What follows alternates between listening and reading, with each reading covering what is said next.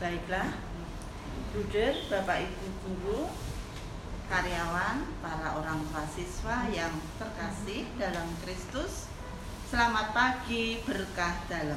Selamat pagi berkah Marilah kita awali kegiatan hari ini dengan mendengarkan sabda Tuhan dan berdoa bersama. Untuk itu sebelumnya bisa disiapkan Injil Markus bab 2 ayat 18 sampai 22 dan doa pelajar hari Senin ketiga halaman 28.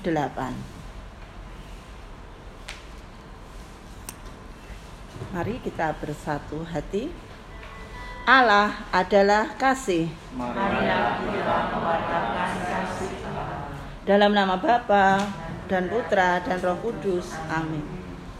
Ya Allah, Bapa sumber kerahiman, pada hari baru ini kami memanjatkan syukur kepadamu atas perlindunganmu sepanjang malam tadi. Kami bersyukur atas hari baru yang membawa kesegaran dan membangkitkan semangat baru bagi hidup kami. Berilah kami kemampuan baru untuk menghayati iman dan mengamalkan kasih sepanjang hari ini. Bimbinglah juga dan arahkanlah kami sepanjang hari ini. Tuntunlah tingkah laku dan perbuatan kami sebaik-baiknya sesuai dengan kehendakmu. Semua ini kami sampaikan dengan perangantaraan Kristus Tuhan kami. Amin.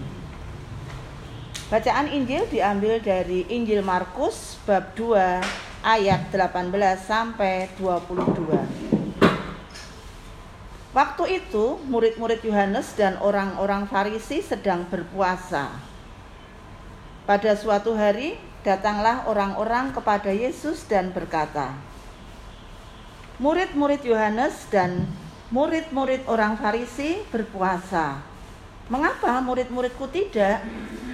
Jawab Yesus kepada mereka. Dapatkah sahabat-sahabat pengantin pria berpuasa selagi pengantin itu bersama mereka? Selama pengantin itu ada bersama mereka, mereka tidak dapat berpuasa. Tetapi waktunya akan datang, pengantin itu diambil dari mereka dan pada waktu itulah mereka akan berpuasa. Tidak seorang pun menambalkan secari kain yang belum susut pada baju yang sudah tua. Karena jika demikian, kain penambal itu akan mencabiknya, yang baru mencabik yang tua, sehingga semakin besarlah koyaknya. Demikian juga tak seorang pun mengisikan anggur baru ke dalam kantong kulit yang sudah tua. Karena jika demikian, anggur tersebut akan mengoyakkan kantong itu, sehingga baik anggur maupun kantongnya akan terbuang. Jadi, anggur yang baru hendaknya disimpan dalam kantong yang baru pula. Demikianlah sabda Tuhan. Bruder, Bapak Ibu guru, Bapak Ibu orang tua murid serta anak-anak yang terkasih, Hari ini adalah peringatan Santo Antonius Abbas. Di dalam masyarakat kita ada berbagai jenis puasa. Misalnya puasa Senin Kamis. Puasa yang dilakukan setiap hari Senin dan Kamis. Puasa mutih.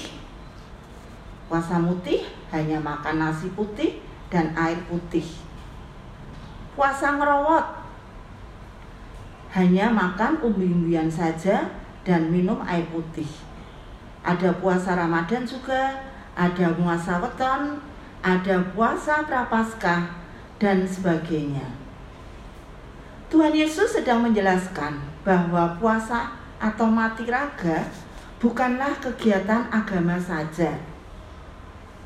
Bagi orang Kristiani, puasa adalah salah satu cara agar kita dapat lebih akrab dengan Tuhan dan peduli dengan sesama.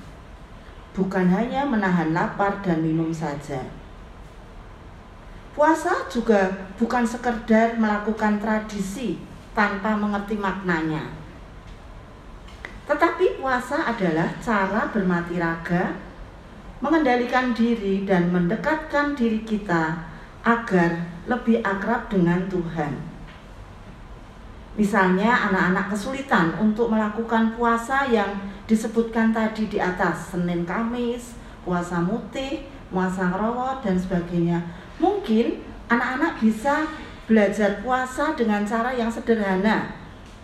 Misalnya, berpuasa tidak bermain gadget ataupun berpuasa untuk tidak jajan atau tidak pesan GoFood bagi anak-anak yang suka makan lewat GoFood misalnya.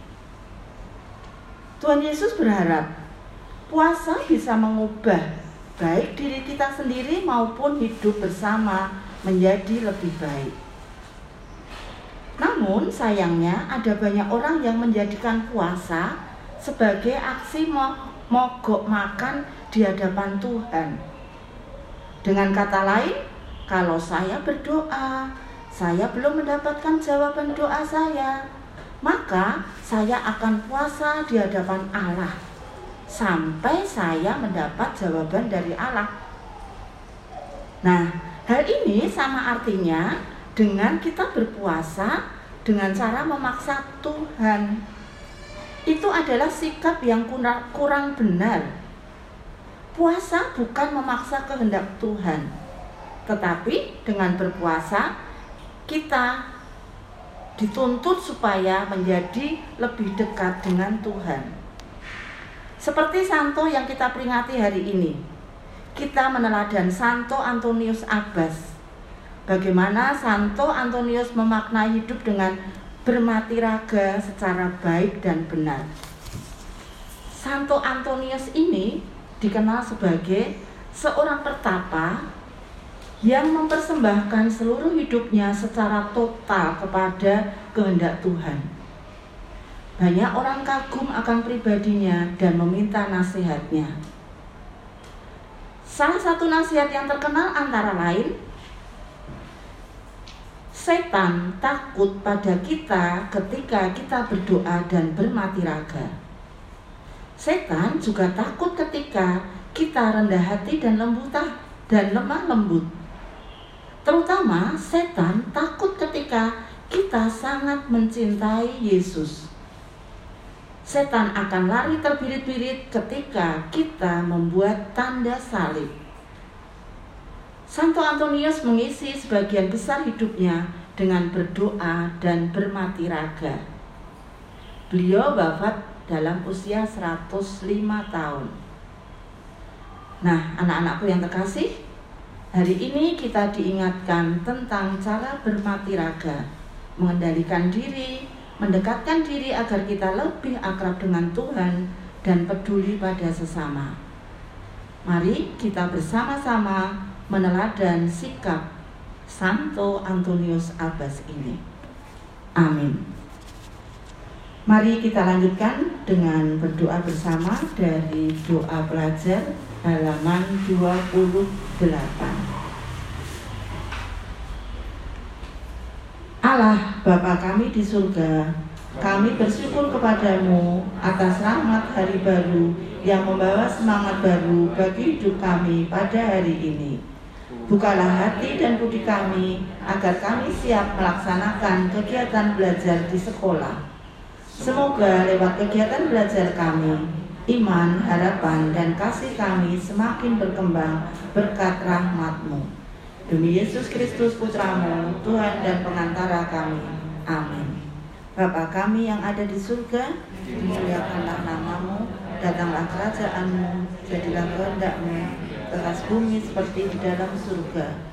Berilah kami rezeki pada hari ini, dan ampunilah kesalahan kami, seperti kami pun mengampuni yang pada kami dan janganlah masukkan kami ke dalam pencobaan tapi bebaskanlah kami dari yang jahat amin kemuliaan kepada Bapa, Putra dan Roh Kudus seperti pada permulaan sekarang selalu dan sepanjang segala Terpujilah nama Yesus, Bunda Maria dan Santo Yosef.